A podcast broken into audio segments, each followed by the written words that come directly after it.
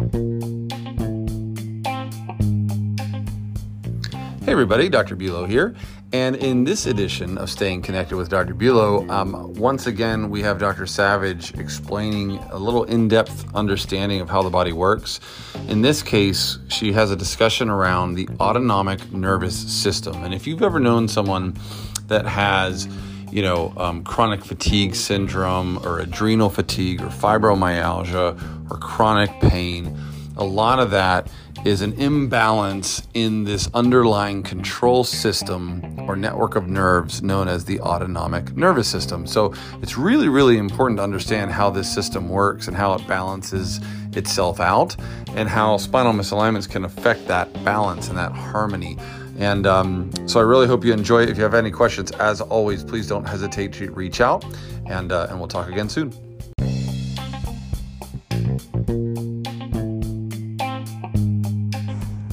Hey everyone, Dr. Emily Savage here with Revive Upper Cervical Chiropractic. Recently, we have been having conversations about women's health, so we're focused more on conditions that maybe affect women more often than they do men, or just conditions that impact women differently. So, if you are interested in learning more about those things and getting in on those conversations, you can search up the hashtag Revive Women's Health and you can find more content there.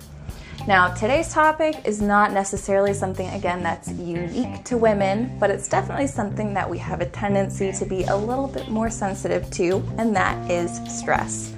Now, before we dive too deep into that, I do want to take just a, little step back and give you more of an overview. So, your nervous system is divided into several different divisions. Um, and one of the big ones that we always talk about is the autonomic nervous system. Now, if you listen to the word autonomic, it sounds like the word automatic, right? And so you can think of that one as an area or the division of your nervous system that is heavily regulated by the brainstem, but is in control of a lot of those background functions that are keeping you alive, right? So things like breathing, heart rate, digestion, all that good stuff that you know is going to happen for you, and it's really critical, um, but you're not consciously making an effort to do. So, the autonomic nervous system is then divided into two additional divisions, and that's where we get our parasympathetic nervous system, which is also known as the rest and digest system. And then we also have our sympathetic nervous system, which is also known as the fight or flight system, often also known as the stress response. So, these two divisions are really designed to work in harmony with each other um, and kind of, as you can see, balance each other out. But oftentimes we see that that's not always the case. Your sympathetic nervous system, the fight or flight, we always say is the one that's designed to help you run away from a bear, right? It's designed to get you out of danger. So you can hang around, you can fight the bear, or you can flee the situation. So the sympathetic system really kind of acknowledges the stressor and helps you get away from it. So anything that's not critical in saving your life in that moment, those functions get shut down. Now, once you're removed from that situation, the parasympathetic system is able to re engage. Um, and so that's where we get things like calming the heart rate back down or digesting your lunch. The things that maybe weren't as critical beforehand now can take place. But like I mentioned, we often find that that's not always the case. They're not always totally perfectly balanced. Um, just with the world that we live in in modern day society, with things like technology and the news and social media, we're constantly kind of inundated with stress, and it causes the sympathetic nervous system to really always kind of be revved up.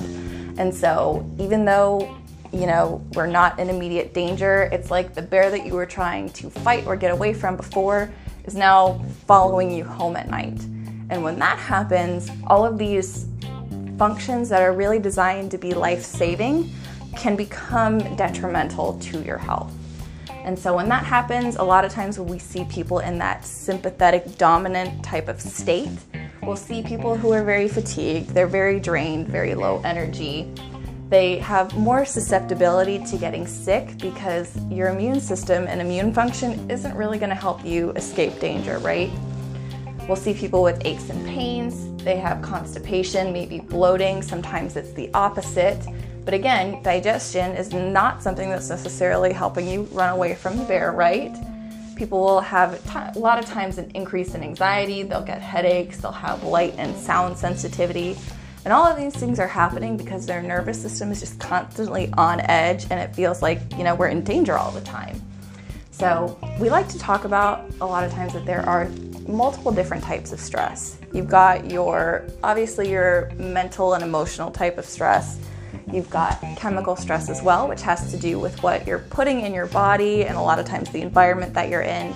But then you also have physical stress. And when I say physical stress, of course, you've got car accidents and injuries and all of those types of things. But you also have what we recognize mostly in our work, and that's going to be misalignment or a chiropractic subluxation, right?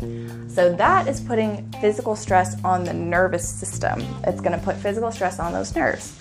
And the thing about the body is that it's not able to differentiate and react differently to different types of stress, right? So that physical stress that comes from that misalignment is going to have the same type of impacts as the stress of having to escape danger.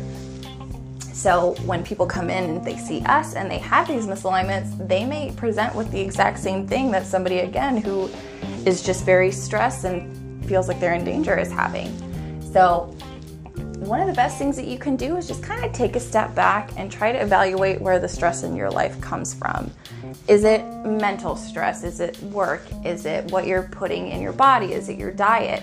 And if you've gone through those things and you still feel like you need help, there's always the chance that it is that physical misalignment causing stress and causing these types of things. So, maybe as you're watching this video, you're thinking of somebody else, or maybe you're thinking about yourself. And if that's the case, you know, share this video, but also let us know. You can leave comments if you have any type of question or you want somebody in your area that does this type of upper cervical work. We're happy to help and serve. But Thank you for taking the time to watch this video, and we'll see you soon.